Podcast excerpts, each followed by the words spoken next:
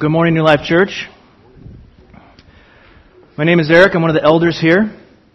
I, for one, was greatly encouraged uh, by our celebration of Advent the last several weeks and the rhythms of remembrance we were able to walk in as we tuned our hearts to long for Jesus, the God who came and the God who will come. This morning, we jump back into 1 Peter, the letter written by Peter that effectively and consistently reminds us that we are waiting for Jesus. And until the day of visitation comes, we remain as those in exile in this world because our identity is as a chosen race, a royal priesthood, a holy nation, a people for his own possession. And if you've been listening along, it's obvious that that identity can put us in a place of exile here and now because in the most basic sense, we belong somewhere else. We have already seen how that tension can be in place, but also how our identity informs how we live in the midst of that tension. Sometimes our relationship with Christ creates difficulty in our relationships in the world. We have seen how it affects the way we interact with government. We have seen how it affects our work relationship or even master slave, master servant relationships. And further still, sometimes our identity in Christ, our connection to Jesus creates tension in our closest relationships. The third environment that Peter addresses in which you are a witness for Christ, that third relationship is marriage. The closest human relationship we can have on this earth is one that can find itself in tension. If a spouse loves and follows Jesus and the other one wants nothing to do with him. But as Peter will explain, our exile with Christ extends to even marriages and informs our actions inside of them. Now, before we get too far into this, I need to point out that this passage speaks to an acute example where marriage is not working as it should. Peter is speaking to wives and later to husbands to answer the question, what is a Christian supposed to do in a broken marriage? The ideal is not being met in these marriages because at the most basic level, these spouses do not agree on who is ultimate, who is most important. And where that tension occurs, Peter uses the ideal, the posture of the ideal, to inform the response of the believing spouse. What is marriage? Ephesians 5 speaks to the ideal, the reason for marriage. At its foundational level, marriage is a striking, majestic, and beautiful picture of Christ and the church. That is the point of marriage. That is the meaning of marriage. God put into the very fabric of our closest human relationship a picture of what it looks like for God to relate to his people. Christ to relate to his church. Marriage exists to show that picture. In Ephesians, Paul speaks to believing wives and says, Submit to your husbands like the church submits to Christ. Be that picture of the church. Show us how we, the church, live and move and breathe in relationship to God. Love them and respect them and follow them. At its most perfect, the picture of submission is Jesus in the Garden of Gethsemane. In the Garden of Gethsemane, before he endures suffering, he first shares with his Father his concerns and his emotions. He shares that he doesn't want to do this. Is there some other way? And then in the garden, he tells the Father, I am with you. Nevertheless, I am with you. In a working picture of marriage, when a wife subjects herself, she is subjecting to someone who cares for her and loves her, someone who serves her. There is great comfort there. Ephesians continues the ideal by saying, Husbands, love your wives like Christ loved the church. Show us how Christ loved his bride and gave his very body to love her and protect her and take care of her and sanctify her. Marriage is first and foremost a picture of that relationship, and marriage, when it is working, is showing us the church and is showing us Jesus. And that is why when it is broken, it is all the more difficult. So Peter starts with the ideal and shows us that that defines a spouse's posture. That is how a Christian honors God in a marriage where their spouse does not. He starts, likewise, wives, be subject to your own husbands. In marriage, Peter focuses on and gives most attention to wives in broken marriages because they are most likely to experience suffering. Because it is most likely that the disparity in relationship will be to their detriment, not to their advantage. The context just before this section is of slaves experiencing suffering, where again the relationship is not to their advantage. And Peter reminds them if we can do good in the midst of suffering, this is a gracious thing. And Peter held up Christ as an example of suffering that we follow in, that wives, you can follow in.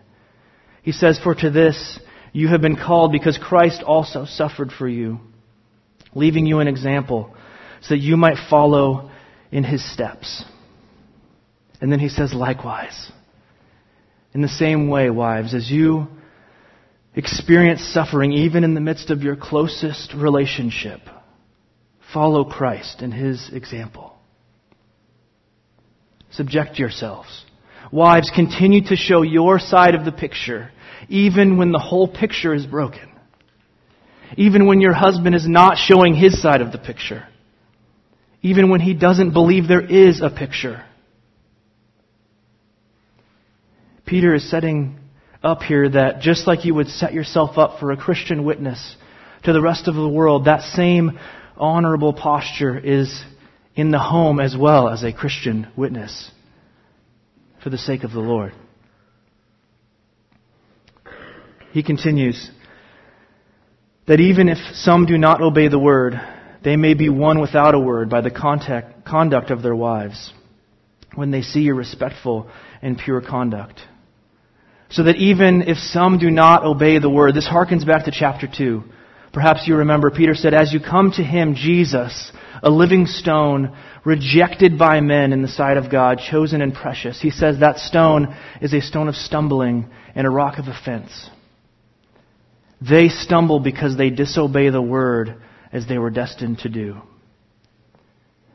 Peter remind us, reminded us everyone has to deal with Jesus.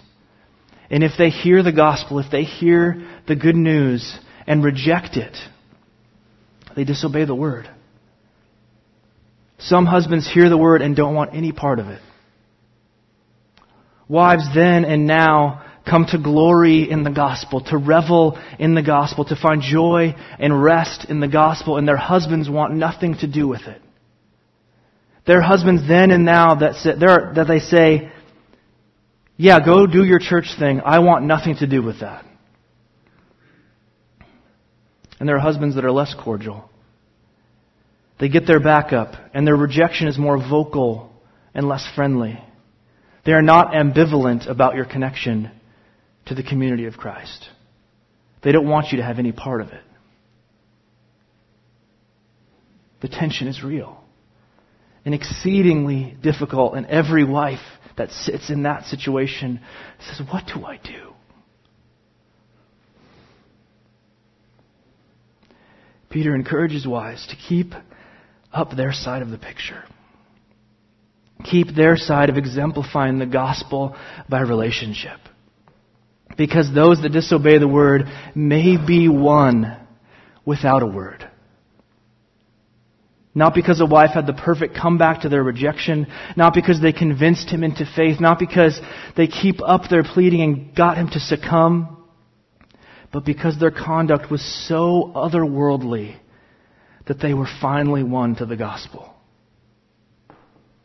Ladies, God can and does use your conduct and your actions to proclaim good news to your husbands. Sisters, when your conduct is informed first by the God that you serve, the God that purchased you by his own body, the God who suffered for you to make you part of his people, God can take your conduct and put on full display his ability to take you, who was once outcast and now part of a people, who was once was not received mercy but has now received mercy, his ability to change you. He can take your living and moving and breathing in the holy identity and drive it into the heart of your husband. Your husband, he can be won. God is that big. God is that powerful. He can perform miracles in the midst of tension, that tension even.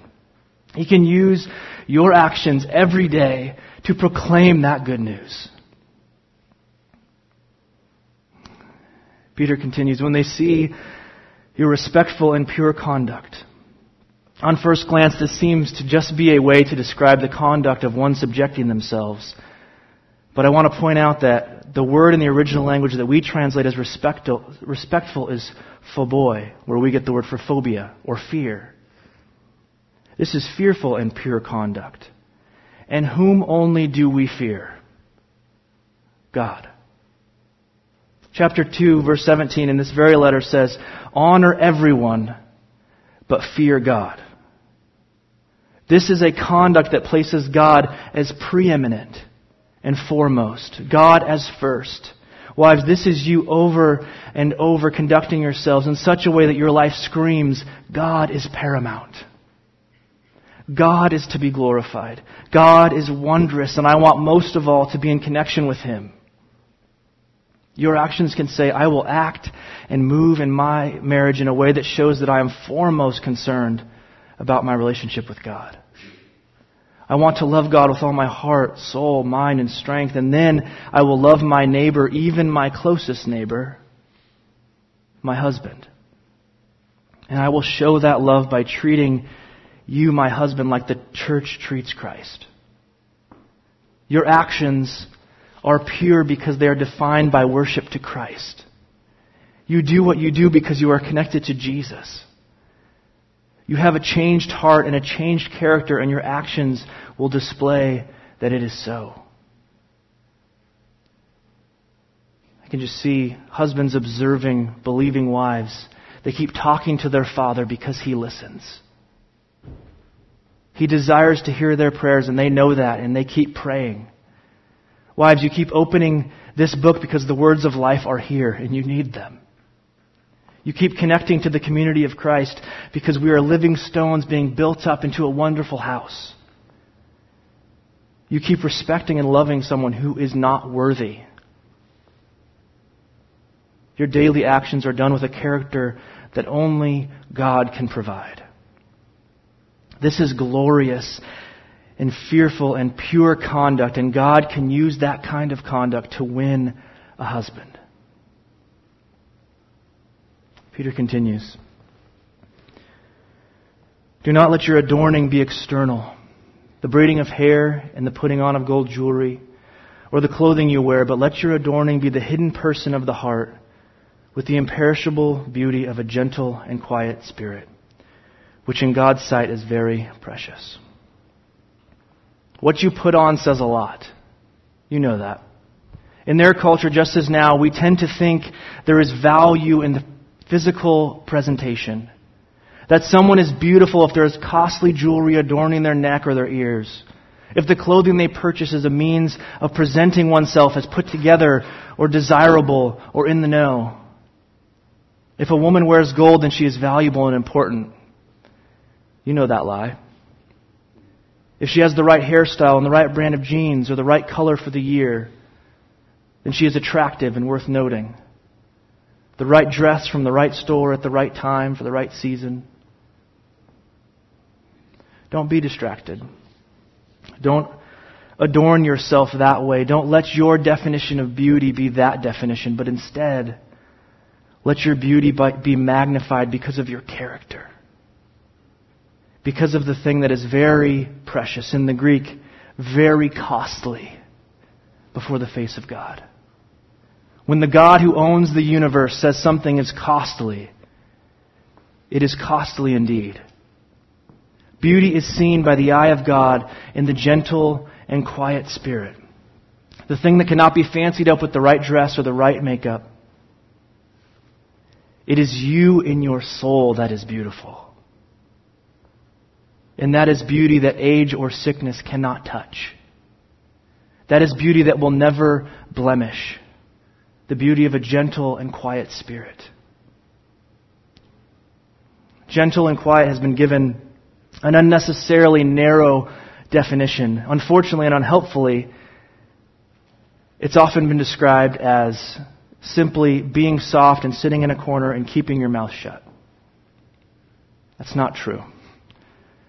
In reality, these two definers of character are something that the Bible asks of us all. This is the character upon which God's gaze is set. In Isaiah 66, it says, Thus says the Lord, Heaven is my throne, and the earth is my footstool. What is the house that you would build up for me? And what is the place of my rest? All these things my hand has made. So all these things came to be, declares the Lord. But this is the one to whom I will look. He who is humble and contrite, or gentle and quiet. Humble and contrite in spirit, and trembles at my word. To be gentle is to not be over impre- overly impressed by a sense of one's self importance. There is a humility that has a proper view of God and thus a proper view of self. To be quiet is to be well ordered in your character, to be without turmoil. Think peace. These are characteristics that go hand in hand with the fearful conduct of verse 2. And this is the character that is imperishable beauty. This is the character that brings conduct that proclaims goodness to an unbelieving husband. This is character that comes because you are with God and empowered by the Holy Spirit. This is the type of beauty that God can use to win a husband. Peter gives an example. For this is how the holy women who hoped in God used to adorn themselves by submitting to their own husbands. As Sarah obeyed Abraham, calling him Lord, and you are her children, if you do good and do not fear anything that is frightening. Peter points to the women of old who exemplified this kind of conduct. They kept up their side of the picture of marriage even when their husbands did not. They kept their hope in God even when their husbands gave them reason to doubt. Sarah is listed here as a marker for all the saintly women of old. There is often talk of the sons of Abraham as a way of saying, I am linked to the man of faith. But here Peter appeals to the desire to be daughters of Sarah, who had faith even when her husband was acting in a way that disobeyed the word, who hoped in God even when her husband did not. If you've read if you've read Genesis, you know that Sarah had to deal with some difficult stuff just to mention a few.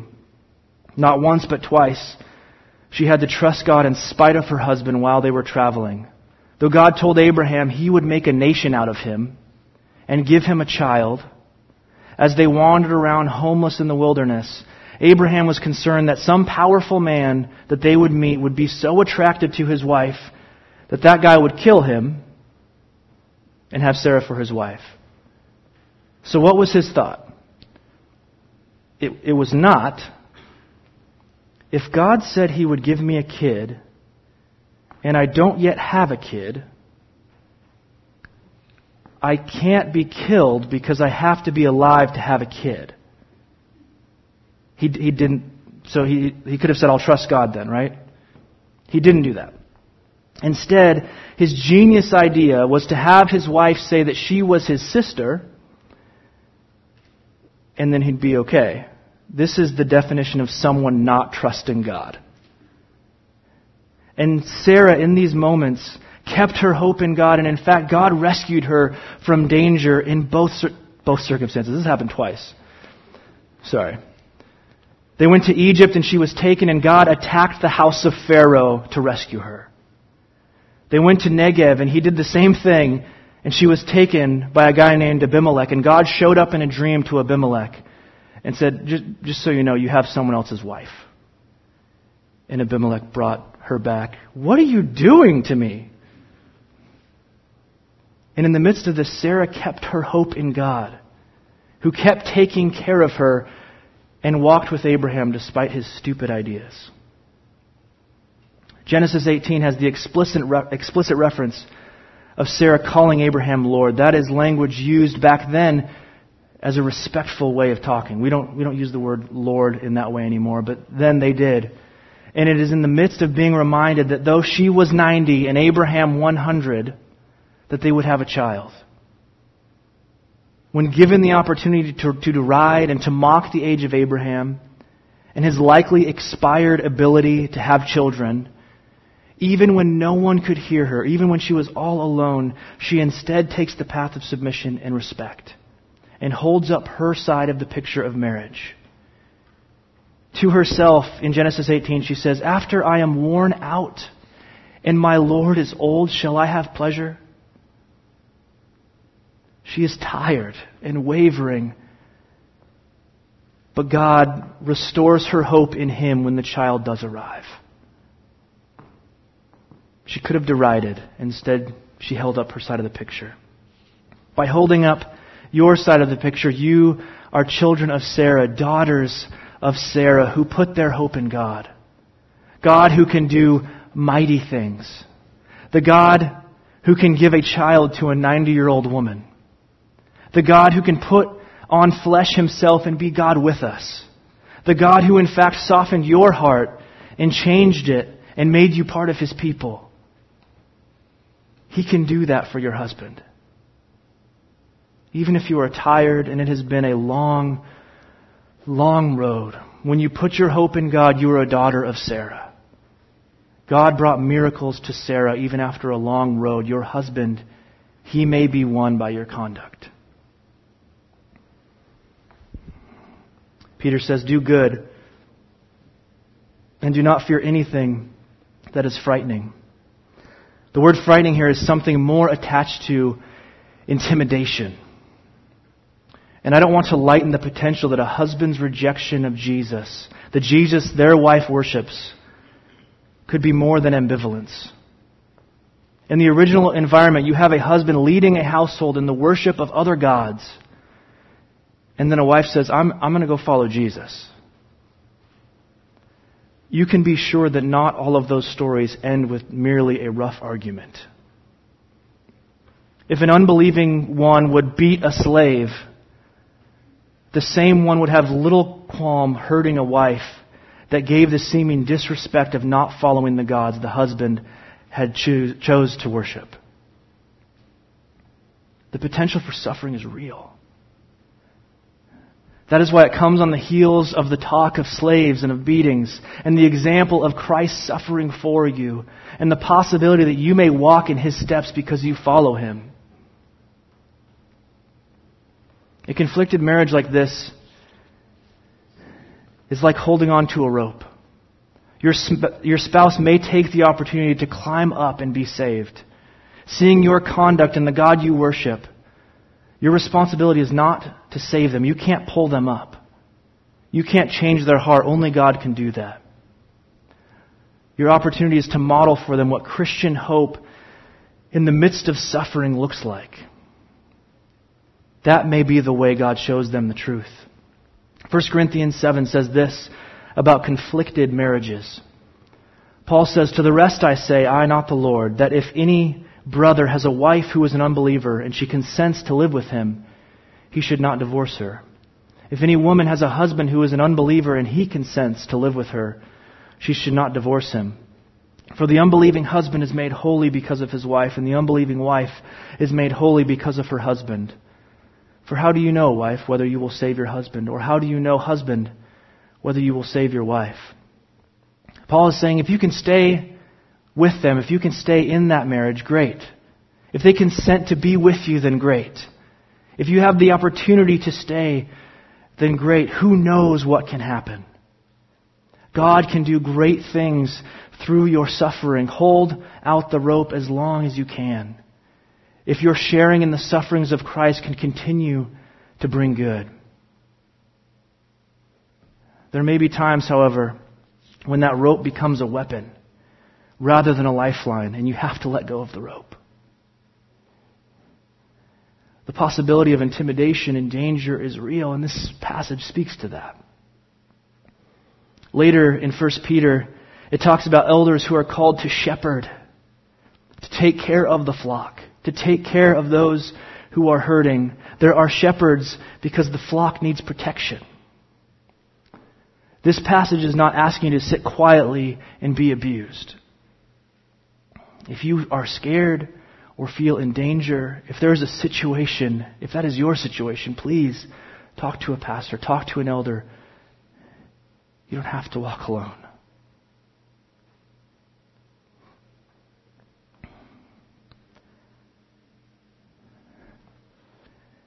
Peter then talks to husbands. So, ladies, you can stay, but I'm going to talk to husbands now. Peter says, likewise, husbands, live with your wives in an understanding way. Likewise, there can be suffering for husbands as well when they live with wives who do not share an identity with Christ, who are not with the people of God. But you and I both know that suffering is completely different. Firstly, I want to note that Peter does not make any mention of make sure your wife submits to you. That is not your side of the picture. And you can see that potential, right? I'm following Jesus. You are going to come to church with me. You are coming to life group with me. You are following this way. That posture is inappropriate. A coerced person is not a changed person. That is not an appropriate posture. You are to live with your wives in an understanding way, in a way that expresses that you have knowledge. Knowledge and wisdom associated with knowing the God of redemption and salvation. The God who loves a quiet and gentle spirit. Exude grace to your wife when she does not believe the word. You are a representative of Christ in the way you walk and the way you act. Love and serve your wife. Understanding that she may not know the God of the universe like you do, so it would be very difficult to live with you. If the good news is not her good news, you need to know you're going to need to continue to explain it to her over and over and over again. Why do you speak that way? Why do you act that way? Why do you do those things? in an understanding way. I sat in a room just this week with a bunch of men trying to figure out how do I honor my wife when she's not on the same page with me? What do I do? How do I love her? How do I show her respect and honor and love and service? What do I do? They were brainstorming, trying to figure it out. Lean toward that ideal picture, even if she does not show her side of the picture. Love as Christ loved, even if she does not act like the church? Well, how far do I go? What is the bar? The bar. Christ gave himself up for the church. That's the bar. Christ bled for the church. That's the bar. That's how far you go, husbands. If she still consents to be with you, you can continue to love her like Christ loved the church. Peter says, showing honor to the woman as the weaker vessel, since they are heirs with you of the grace of life, so that your prayers may not be hindered. Husbands, your posture towards your wife is one of honor. One of showing them and displaying them as valuable and precious. Do not take the cues from culture that describes wives as the old ball and chain or the old lady. that garbage has no place in your mouth. You are an exile in this place, and it does not give you your lines. The world does not teach you how to honor your wives. What names do you use for your wife? Does she hear them as honorable? Does she hear herself as lovely in your eyes? Let her see that she is precious. Like Christ shows the church that she is precious. Especially to those wives that do not know Jesus. You are the picture of Jesus to them. And Jesus showed incredible honor to his bride, the church. And you whose brides do know Jesus, you are still a picture of Jesus to them. Proclaim that gospel well in your actions and your language toward her. Showing honor to the woman as the weaker vessel. Weaker vessel is simply a way to describe that there are physical differences between men and women. This is by no means a way to describe a lesser capacity morally or emotionally or intellectually or spiritually. This is simply to communicate that the body of a woman is physically weaker than the body of a man. By and large, men are stronger. They have muscle and bone structure that is notably different than a woman. Men with strength have the ability to use their bodies as a means of protection. They can use their body to productive, strong ends. But with the echoes of verse 6, we can see that that distinction can also be used as, used as a means of intimidation.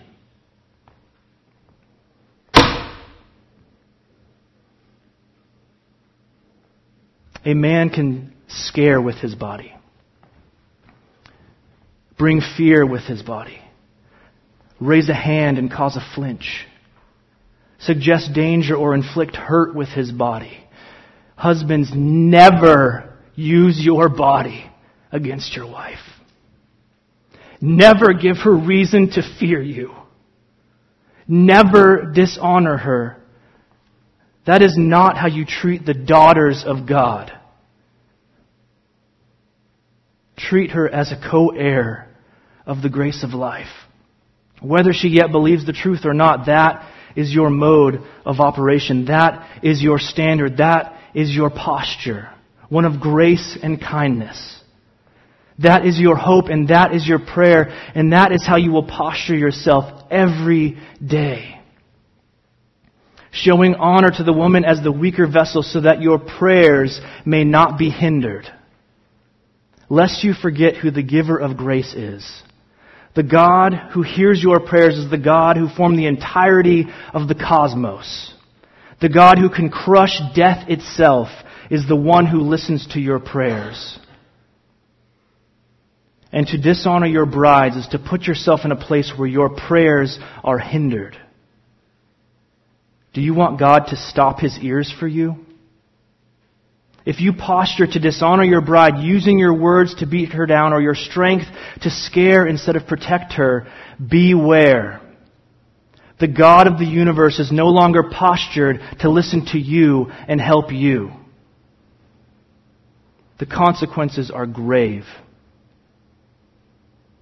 When you who would picture Christ dishonor or scare your bride,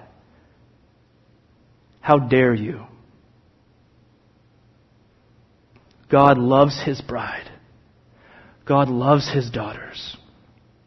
Do not be surprised if God takes the posture you take toward your wife. There should be fear in your bones, men. Do not take the example of cowardly, worldly, brutish men who use women for their own ends. You are taking care of someone as an heir of the grace of life. Walk in a manner that speaks so. With every action, you can proclaim the grace of life. With every word, you can accentuate the grace of life. With every conversation, you can point to grace. With every service, you point to a serving God. You have been included in a great story of good news. Let every moment with your wife point to that story. Sit in your identity as a purchased one and pray to God that He gives you the grace to love and serve this heir of grace and that he include her quickly. Everyone, you can come back. On either side of this broken picture are people with broken hearts longing for their spouses to love Jesus alongside of them. Even when we both love Jesus, that ideal is not always seen. These practices still need to be walked in marriage. When a husband acts like he is not believing the gospel, here is a way to walk in hope that he obeys the word. When a wife does not walk in a way that looks like Jesus is paramount, honor and love and protect her in a way that matches your prayers for her. The prayers you can be confident are heard because your posture is appropriate. And all of this is hard. All of this is hard because the world is hard. It is hard because people are rejecting Jesus. We know that. But we put our confidence and hope and our need for help in the God who is powerful who came and suffered for us. The God who bore the most injustice to buy us back. Peter reminds us of Jesus in chapter 2. For to this you have been called, because Christ also suffered for you, leaving you an example so that you might follow in his steps. He committed no sin, neither was deceit found in his mouth. When he was reviled, he did not revile in return. When he suffered, he did not threaten but continued entrusting himself to him who judges justly. He himself bore our sins in his body on the tree, that we might die to sin and live to righteousness. By his wounds you have been healed. For you were straying like sheep, but have now returned to the shepherd and the overseer of your souls. This morning, we have the fitting opportunity to receive communion together as those with Christ, as those who are a people bought by the wounds of Jesus. Once we were straying, but Jesus suffered so we may return to Him. We will take communion together as a means of remembering this truth. If you love the Word of Christ, if you love Jesus and know you are connected to Him, this is a time for us to together remember what Christ did for us. So during the next song, you can make your way down the middle to the front or the back and go back to your seats on the outside. And after the song, we will take these together. And if you do not know connection with Jesus, this would be a great time to sit and ponder what we are saying. Jesus has extended the grace of life. Do you want that? Let's pray. Lord, this is heavy the tension in a marriage can be so great when, when a spouse is not looking to Jesus. Lord, please comfort any wife that resonates with this experience.